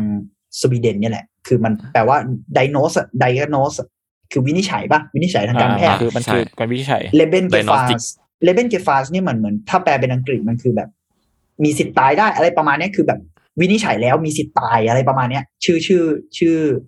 ชื่อนามแฝงเขาอะเนอะซึ่งอัลบั้มเนี้ยผมว่าไอเชฟเป็นอัลบั้มที่ดีด้วยนะ เป็น dark ambient ที่ดีมาก มันคือคงความ dark อยู่แต่มันไม่ใช่ black metal ที่เกรี้ยวกราดมันจะมีความช้ามีความล่องลอย แต่มัน มันคือ DSBM ที่เป็น ambient คือมันก็ hardcore อยู่อะแต่ถ้าคุณต้องการความมืดมน ก็ลองดูน่าสนใจมาก อืม และหลังจาก 2007 เนี่ย เขายังออกหนังสือด้วย เป็นหนังสือรวมบทกวีมีเลยเหรอเฮ้ย art book รวมบทกวีและ artwork ในชื่อกิลเชียกตานี่โอ้ยโอ้เฮ้โหยแปลได้ว่าพี่เม้งเหนื่อยหน่อยหน่อยนะครับไอพีนี้ แปลได้ว่าหัวใจหมู ซึ่งผมมีแปะรูปไปให้คุณไม่มีอะไรเขาดีดูเลหมกยมุ่เนี่นยกับวงหเนี่ยมูอะไรบางอย่าง ผมไม่แน่ใจว่าแบบเออมัน represent ความแบบเดือดเดือดๆอะไรบางอย่างของของความทุรนทุรายของสัตว์อะไรเงี้ยมั้งผมไม่แน่ใจแต่ปนะกแต่ปกเขาสวยนะ สวยมาก มันเป็นหนังสือที่รวมอาร์ตเวิร์กและบทกวีไว้ยอันนี้ออกในปี 2011 ซึ่งนั่นแหละอ่านาทรัมก็เริ่มผลิตงานออกมาบ้างอะเนอะหลังจากนั้น แล้วก็ตำนานของเขาก็ยังคงเป็น ที่สงสัยกันอยู่ว่าแม่งจริงไม่จริง หรือตัวจริงเขาเป็นใครอะไรกันแน่ แต่ว่าด้วยประวัติพอมันเริ่มมีหนังสือออกมามีอะไรออกมา มันก็เริ่มชัดเจนขึ้นว่าเออเขาเป็นคนที่มีตัวตนจริง ๆ แต่อืมอืมตำนานที่รายล้อมเขาว่าเราก็ไม่รู้ว่าอะไรอันไหนจริงบ้าง ใช่ จากที่กล่าวไปอะเนาะก็จะเห็นว่าแบ็กเมทัลแม่งสุดโต่งในหลาย ๆ ด้านทั้งในแง่ซาวด์และเนื้อหาเนาะรวมถึงอืมแง่มุมแบ็ชีกวิตกราวบางคอนย่างเองก็ตาม ส่วนตัวของอืมศิลปินใช่อ่าอ่า ส่วนตัวคิดว่าเสน่ห์ของมันเนี่ยสำหรับผมอะเนาะเสน่ห์ของมันก็คือความมืดที่แม่งไม่ประนีประนอมอะไรอย่างเงี้ยเลยอะคือแม่งแม่งไม่มีความประนีประนอมในงานอะซึ่งไอ้ความสุดโต่งเนี่ยแหละที่แม่งสร้างเสน่ห์ให้ศิลปะ แต่ว่าแน่นอนว่าการทำร้ายตัวเอง หรือทำร้ายคนอื่น หรือกระทั่งเรื่อง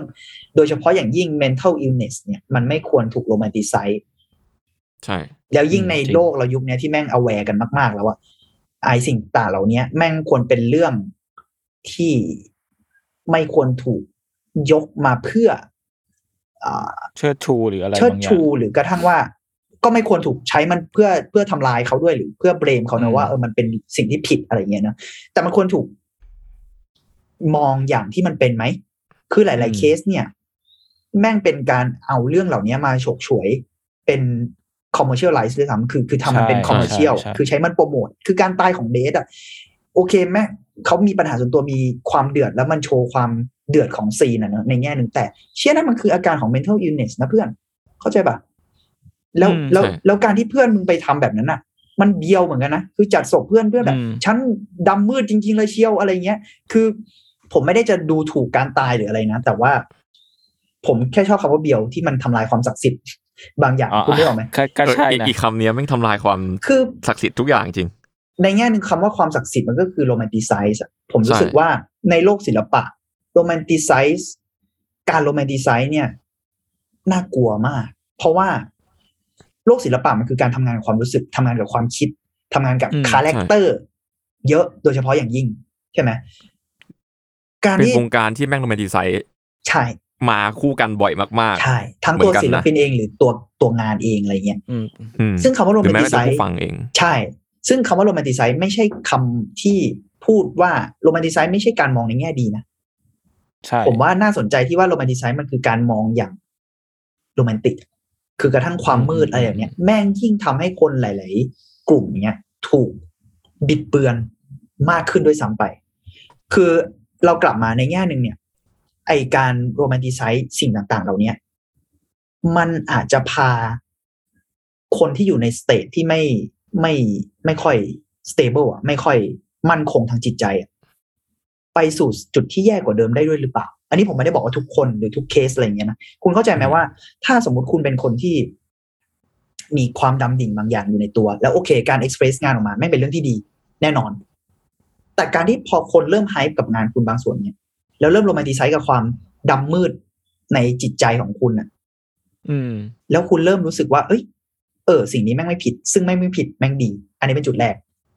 แต่พอคุณเริ่มดำกับมันไปมาก ๆ แล้วบอกว่า แม่ง เออ เราต้องเป็นคนแบบนี้วะเราต้องอยู่กับสิ่งนี้วะแบบเหรอวะพอเข้าใจไหมกูค้างไปละเข้าใจโอเค แต่เสียงกูยังไม่ค้างใช่โอเค นั่นแหละ ผมเลยรู้สึกว่า เอ้ยไอเชี่ยการ romanticize ใน scene black metal หรือใน scene ดนตรีหรือ scene อะไรก็ตามแต่ไม่ต้องพูดถึงศิลปะก็ได้ การที่คนเราแม่ง โรแมนติกกับอะไรมากไปเนี่ย มันอันตรายนะ มาก ๆ นะ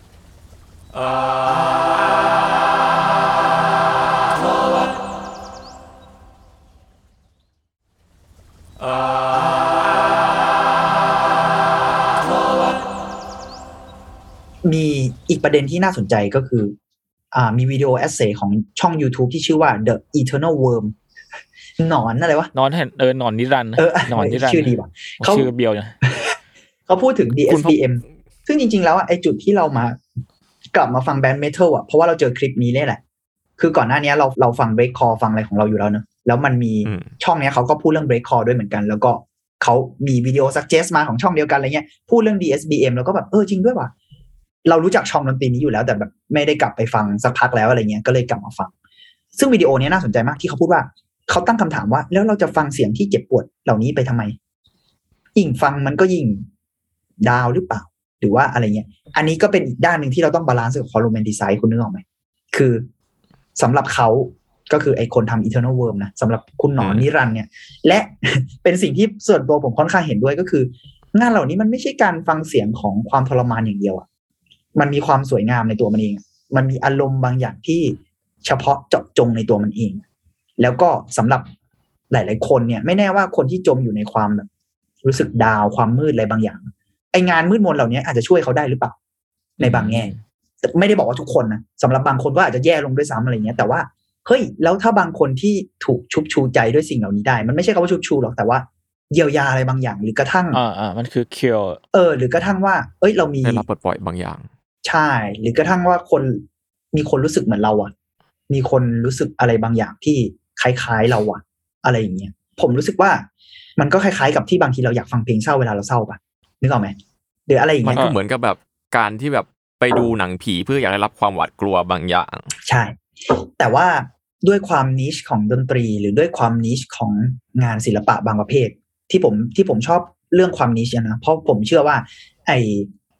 ความรู้สึกบางอย่างที่เฉพาะเจาะจงเนี่ย แม่งก็ควรได้รับการเยียวยาที่เฉพาะเจาะจงมาก ๆ หรือเปล่า อืม คือบางครั้งมันผมไม่ได้บอกว่าเออเฉพาะต้องเป็นงานเหล่านี้หรืออะไรแบบนี้เนอะคือทุกคนมันมีความรู้สึกหรือมีสเตทมีสภาวะของตัวเองบางอย่างที่แม่ง เฉพาะเจาะจงมากๆ ของแต่ละคนเฉพาะตัวมากใช่ แล้วผมเชื่อว่างานศิลปะมันมีพลังอะไรแบบนี้อยู่ พลังในการเยียวยาหรือพลัง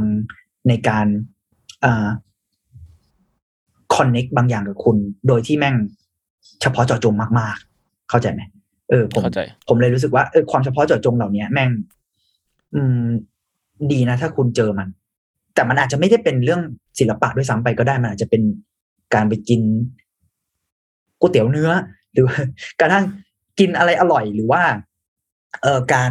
ไปตกปลา การอะไรอะไรก็ได้อะแต่ว่ามันคือการ connect เรากับบางอย่างที่เฉพาะเจาะจงมาก ๆ ซึ่งสำหรับผมอะแม่งอาจจะดู romanticize ในแง่ DSBM มันมีความ connect แบบนั้นได้กับบางคน และสำหรับผมมันก็มี vibe อะไรแบบนั้นอยู่บางส่วนเหมือนกัน แต่อืมอย่างที่บอกแหละ เราก็ต้อง aware มันเว้ย คือไม่ใช่ว่าสิ่งต่างๆ ที่เรารู้สึกคอนเน็กมากหรือรู้สึกดีกับมันมากๆ เราจะไม่ตั้งคำถามกับมันอะเออนี่เป็นเรื่องที่พวกเราถกกันบ่อยนะอืมๆผมรู้สึกว่าแม่งเหมือนกับการดูตลกเลยเว้ยคือด้านตรงข้ามเลยนะอืมอืมอืมตลกหลายๆอย่างหรือดูดูเดี่ยวคอมเมดี้หน่อยแหละอืม แม่งก็คือเหมือนกับแนวเพลงเมื่อกี้ที่พี่เพลงว่าเลยอะเพราะว่าแบบเออบางครั้งเราอาจจะตลกกับมันอะแต่เราก็ต้อง aware เหมือนกันว่า มันใช่ไม่ใช่ยังไงหรือว่ามัน reflect อะไรอยู่อ่ามัน reflect เราไหมแล้วมันอะไรยังไงอ๋อถ้าเป็นมุมนั้นก็ดูจะเห็นภาพขึ้นนะอืมอืมพยายามพูดให้ให้ผู้ฟังเห็นภาพขึ้นอืมอืมเหมือนเหมือนกระทั่งอารมณ์ขันของแต่ละคนมันก็มีความไม่ไม่เหมือนเท่ากักันนแล้วก็มีความไม่เหมือนกันเลย niche บางอย่างเออเออเออพอพูดอย่างนี้ก็น่าสนใจในในใน perspective ของทีเคมกัน อืม อืมอืมอีกเรื่องที่ผมรู้สึกว่าน่าสนใจ คือปฏิกิริยาของคนฟัง DSBM บางส่วนเนี่ยคล้ายกับ reaction ของคนฟัง Sewerslvt ที่ผมเคยพูดไปอ่าอ่าเข้าใจเลย เข้าใจแบบอันนั้นก็มีความเกรี้ยวกราด คือคุณคุณจุนโกะเนี่ย คือความเศร้าหมองเกรี้ยวกราดบางอย่าง ปฏิกิริยาของ DSBM แม่งมีคนมาเม้นเอิ่ม หมายถึงว่าอาจจะไม่ได้เม้น ผมไม่เห็น specific ขนาดนั้น แต่อย่างคนที่ทำคุณหนอนนิรันดร์เนี่ย ผมชอบชื่อนี้มากเขาก็มีพูดถึงอันนี้ดันซึ่งกูแปลผิดบอกว่าไม่แน่ใจแต่นั่นแหละ มีความพูดถึง vibe อะไรอย่างนี้เหมือนกันว่าเอ้ยไอดนตรีเศร้าหมองรุนแรงอะไรพวกเนี้ยที่คุณอาจจะแบบ บอกว่ามันชั่วร้ายหรืออะไรก็ตาม แต่ มันทำให้พวกเขาผ่านพ้นช่วงเวลาเลวร้ายมาได้นะคือถ้าคุณไปอืม search แบบ Sewerslvt เนี่ยเห็นชัดหรือพวก breakcore ที่เป็นเป็น breakcore มันเรียกว่า sad breakcore หรือว่าอ๋อ breakcore อีกประเภทมันมันมีประเภทของ breakcore ย่อยเหมือนกันนะนะซึ่งซึ่งผมมันจะถ้า search ในอินเทอร์เน็ตง่ายๆคือ sad breakcore หรือว่า internet breakcore อะไรก็ตามแต่ แม่งมีไว้แบบนี้นะมีไว้ของอืมการ comment จะเยอะมากนะเว้ยว่าแบบ เฮ้ยกูผ่านช่วงเวลาบางอย่างมาได้เพราะสิ่งนี้วะอืมซึ่งไอ้ผมว่าคนมันมีความแบบเป็น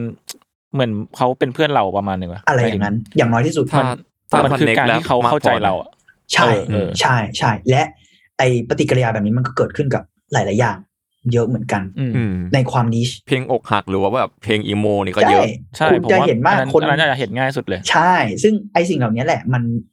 มันไม่ได้มีกระทั่งเออมันไม่ได้มีแค่ในแมสมีเดียอย่างเดียว หรือไม่ได้มีใน ซึ่งผมไม่ได้จะบอกว่านิชมันพิเศษกว่านะแต่ว่าผมเชื่อว่าทุกคนมีมุมนิชของตัวเอง หรือมีมุมที่เฉพาะเจาะจงของตัวเอง แล้วถ้าคุณเจอสิ่งเหล่านั้นนะแม่งอาจจะช่วยให้คุณไปสู่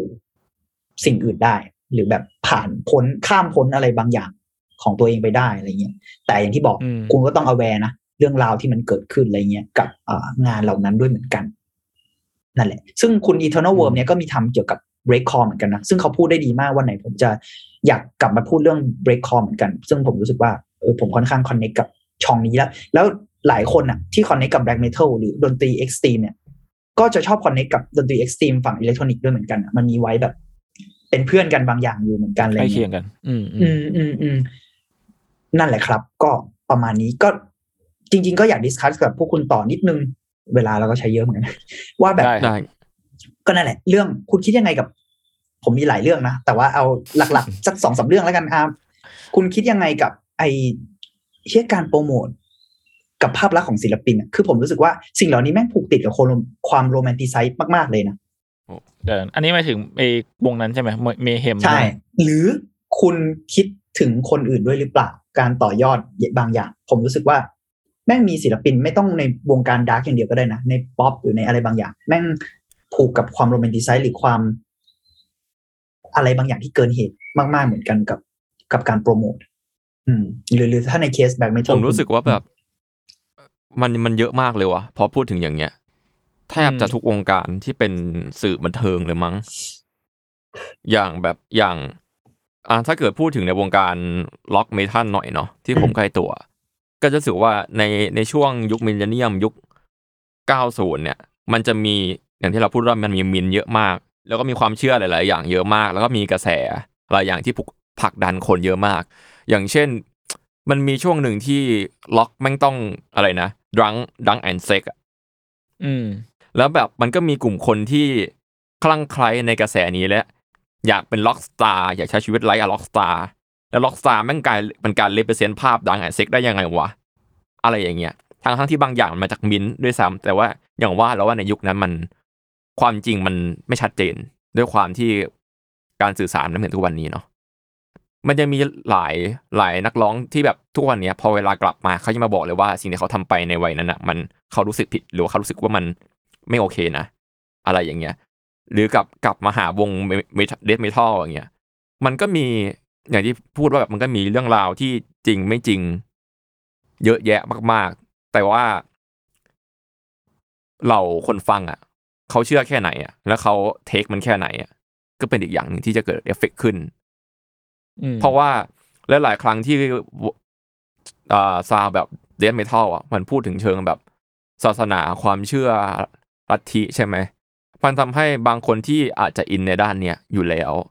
เอามันใช้เป็นเครื่องมือหรือว่า หรือแม้กระทั่งอินเอง หรือว่ามองว่าสิ่งเหล่านี้คือเขาเหมือนกัน ด้วยซ้ำในบางกรณีนะ อืม เพราะว่าเราจะเห็นอย่างเคสเคสเผาโบสถ์เยอะๆอะอืมอย่างที่ผมเผลอพูดตอนปี2000อะเพราะว่าช่วง90 2000อะ แม่งชอบมีข่าวเผาโบสถ์จากชาว metal โดยเฉพาะ death อ๋อมีค่อนข้างมีเคสที่จะอื่บ่นอยด้วยใช่ไหมหลังจาก black ใช่ใช่มันมีมันมีมันมีเคสแบบ มีเผาโบสถ์หรือถ้าคิ้วๆหน่อยก็ไปเล่นดนตรีใส่โบสถ์อะไรอย่างเงี้ยมันมีหลาย ๆ อย่างอะไรอย่างเงี้ยก็มีหลายเลเวลความรุนแรงเกิดขึ้นพอสมควรในในวงการเนี้ยอืมอืมอืมหรือแม้กระทั่งอย่างวงการ emo อย่างเงี้ยก็ก็มีเยอะเหมือนกัน อะไรอย่างเงี้ยอืมหรือว่า อ่า หรืออย่างถ้าเกิดกลับมาแบบใกล้ๆตัวอย่าง ฮิปฮอปอย่างเงี้ยที่ได้รับเอฟเฟกต์จากศิลปินเนี่ยมันก็มีช่วงที่วัยรุ่นอะฮิตการกิน lean อ่า lean คือคือสารเสพติดนะครับทุกคนเออนั่นแหยาละยาแก้ไอยายาแก้ไอบวกยา something ผมไม่บอกแล้วกันมันไม่ดีอ่าอเออยู่ในนั่นแหละตู้เย็นออฟฟิศไอทีเก็บไว้โอเคเออโอเคเอ้ยรู้ไหมนั่นแหละไม่มีคคืรับอล้อเล่นครับอันนี้ล้อเล่นมันครับมีช่วงหนึ่งที่ในในเอ็มวีของวงการฮิปฮอปเนาะมีฉากกิน lean พร้อมกับไอ้แก้วแดงๆนั้นอะ แก้วพลาสติกแดงๆอะเยอะมากแล้วแบบ อยู่ดีๆเป็นเป็นกระแสที่ มีคนเสิร์ชในเน็ตเยอะมากว่าลีนคืออะไรอืมซะอย่างนั้นมันเป็นการโปรโมทโดยไม่ไม่รู้ตัว อะไรอย่างเงี้ยซึ่งเราไม่รู้ว่าในเอ็มวีนั้นเขาต้องการสื่ออะไรเนาะแต่ว่าผลที่ตามบอกตามออกมา มันดันเป็นการถูกตะโกนซึ่งสิ่งนี้อย่างแท้จริง แล้วก็กลายเป็นวัฒนธรรมช่วงหนึ่งไซลับหาซื้อง่ายสัตว์ ผมโดนยิงแอดด้วยซ้ำอะไรอย่างเงี้ย อืม อะไรอย่างเงี้ยก็ส่วนเออนี่คือเอฟเฟกที่ผมรู้สึก กับเรื่องพวกเนี้ยผมว่าพอพูดพอทีเคพูดอย่างเงี้ยมันมีความแบบ สมมุติว่ามันมันภาพลักษณ์หรืออะไรบางอย่างแม่งถูกจำกัดด้วยแนวเพลงปะไม่ดิต้องบอกว่า ทั้งสองอย่างแม่งเหมือนแบบ พอมันมันถูกจำกัดด้วยกันและกัน มันเกี่ยวกันแม่งเลยอาจจะทำให้ไม่เชิงจำกัดปะอะไรนะพี่เมงมันมันเหมือนมีความ connect กันแบบ character ของงานที่ทำกับ character ของ คนอะไรบางอย่าง ใช่ใช่ใช่เออแม่งเลยทำให้ พอมันมีวงหนึ่งที่นำมี wave อะไรของมันอะอืมแล้วแล้วทุกคนมันจะทำตามสิ่งนี้ แม่งเลยเหมือนกัดเกิดแบบเป็นอุปทานหมู่ขึ้นมา แล้วทุกคนต้องทำตาม แต่ผมว่าในยุคนั้นมันมันคงเป็นสังคมที่ไม่ใหญ่เท่าตอนเนี้ยหมายถึงมันไม่ได้ถูกคอนเน็กมากขึ้นเหมือนเท่าตอนนี้ ซึ่งตอนนี้มันอาจจะมีอะไรอย่างอื่นที่นอกเหนือจากนั้นเกิดขึ้นมาแล้ว ก็อันนี้ไม่รู้เพราะผมไม่ได้ตามวงการเนี่ยเนาะ เออ แต่ว่าเออแต่ผมคิดว่ามันมันคือการคอนเนคกันบางอย่าง แต่ซึ่งพอผมเป็นคนนอกแล้วผมก็จะไม่ค่อยเข้าใจว่าทำไมมึงต้องทำอย่างนั้นวะหมายถึงแบบไอ้วงเมเฮมอะไรเงี้ยแบบเชี่ยศพเพื่อนมึงด้วยเพื่อนวายเออทำไมวะคือผมว่าอีกเออข้อหนึ่งที่น่าสนใจก็คือที่คุณจุนพูดอะนะมัน เดี๋ยวนี้มัน connect กันเยอะขึ้นอะคือพูดง่ายว่าแม่งคือการ diss กันไงคืออมคือเดี๋ยวนี้แม่งถูก diss อะคือกระทั่งคนที่ชอบซิ l เวอร์สล็อตก็มีคนมา diss ว่าเฮ้ยเขาไม่ aware เรื่องนี้หรือเปล่า ซึ่ง ในที่สุดแล้วคุณก็ต้องพิจารณาเองนะผมไม่ได้บอกว่าเขาถูกหมด หรือไม่ได้บอกว่าผิดหมด เข้าใจปะใช่ใช่จริง ๆ แล้วกระทั่งการนับถือลัทธิซาตานหลังๆ มันก็เริ่มมีสารคดีมีอะไรออกมาว่า จริง ๆ แล้วเขามีแนวความเชื่อยังไงกันแน่ มันไม่ได้ผิดด้วยซ้ำนะเว้ยในยุคนี้อะนะมันมีหลายความเชื่อมากๆ กระทั่งการนับถือซาตานเอง หรือนับถือปีศาจหรือลัทธิเขาอะไรบางอย่าง มันก็มีซับช่องแยกมาใช่อีกนะว่าเป็นซาตานแก๊งไหนวะแล้วในที่สุดไรย่างเงี้ยอะใช่ หรือแบบแล้วในที่สุดอะ คุณจะสามารถ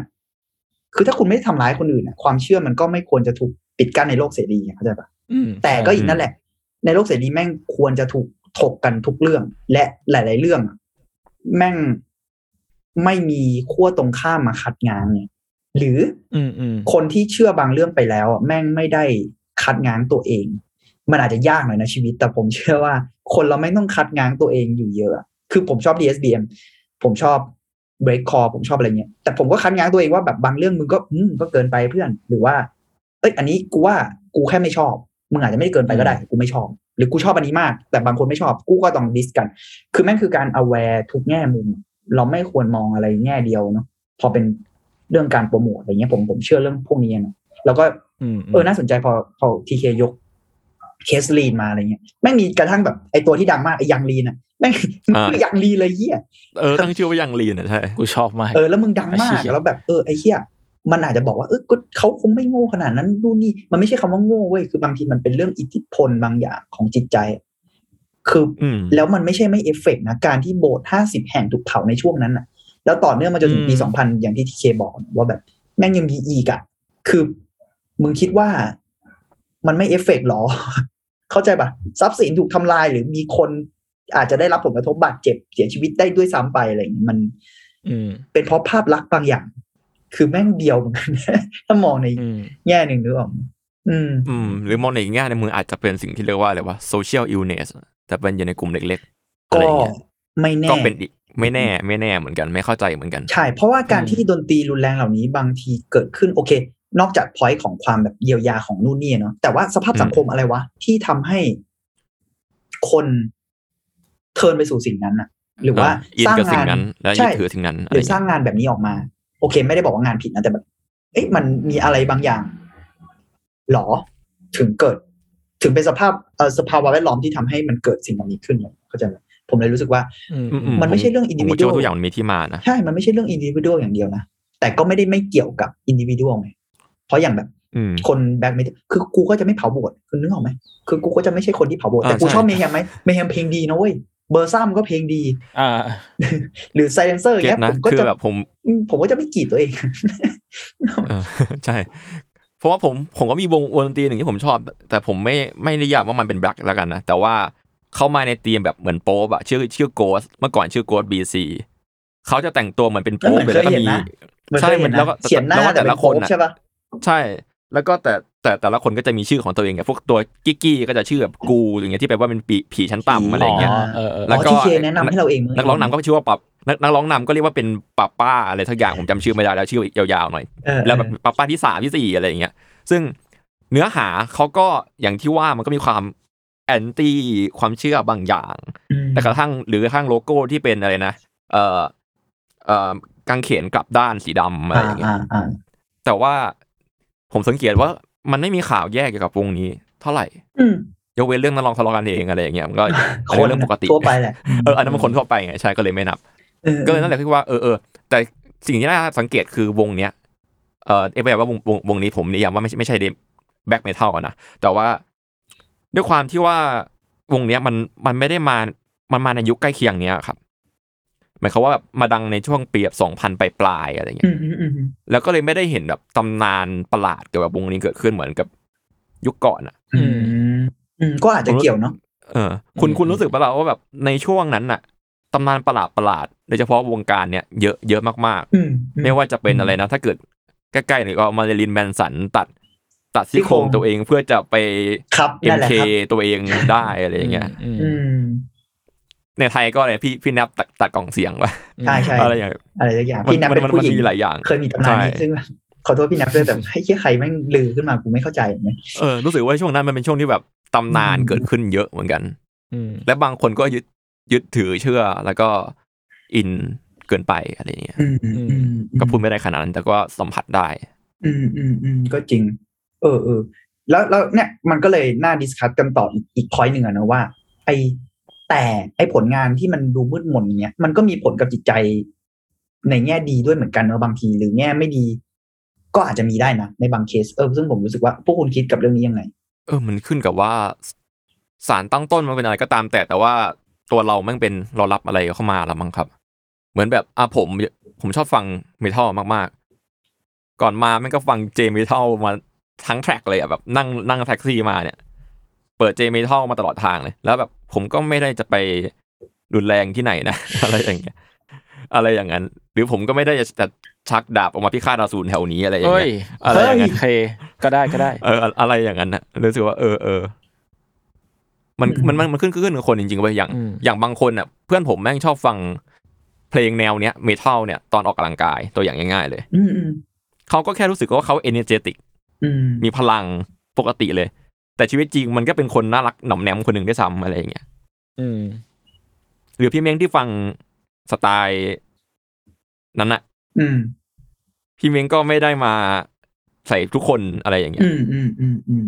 อืมอืมอะอืมเพราะนั่นแหละผมว่ามันก็ปัจเจก ผมว่ามันก็มันมีก็มันก็มีทั้งคนที่ฟังแล้ว เยียวยากับคนที่ฟังแล้วมันอาจจะดิ่งขึ้นลดดิ่งกว่าเดิมมันก็มีละมั้งแต่มันขึ้นอยู่กับว่าเรา aware หรือว่าเราสามารถเทคเรื่องนี้ได้ มากแค่ไหนบางบางคนมันพูดยากแต่มันก็จะมีคนที่เขาดิ่งจริงๆอะหมายถึงว่าฟังแล้วก็อาจจะแยกตัวเองออกจากเพลงหรืออะไรสักหมันรือขึ้นหนักับงความหรือสักอย่างทิไม่กเกอได้ร์ขเลยเว้นายดนั้นเออ ซึ่งพวกพวกเพลงพวกนี้มันก็ไม่ได้มีแบบ disclaimer อะไรขนาดนั้นหรือเปล่า ไม่แน่ใจเอ่อถ้าถ้าถ้าสมัยนี้มีแล้วสมัยนี้ ถ้าเกิดเป็นแบบเพลงที่ แล้วมันจะมี explicit content แปะไว้ในปกอัลบั้มเนาะ explicit content อืมอืมเออ explicit ใช่ แต่ว่าสมัยก่อนนี่สินั่นนั่นเออนั่นแหละมันคืออะอไรอย่างนี้แล้วยิ่งตอนนั้นมันยังไอปัญหาพวกนี้มันไม่ได้เป็นรูปธรรมเหมือนตอนนี้เลยหมายถึงอืมปัญหาเชิง replacing หรืออะไรเคเงี้สยไม่ได้ถูกบันทึกไม่ได้ถูกเออกมากล่าวถึงใช่มันมันเลยแบบ ผมว่ามันก็จะมีส่วนหน่อยหนึ่งแหละ ในแง่ที่จะทำให้คนมันดิ่งกว่าเดิม ในอืมในตอนนั้นอะนะอืมแต่ว่าตอนนี้มันคนมัน aware เยอะขึ้นคนมันเข้าใจหรือว่าเราเราเราสามารถ เข้าใจตัวเองแล้วก็สามารถ take ในสิ่งที่อยากจะ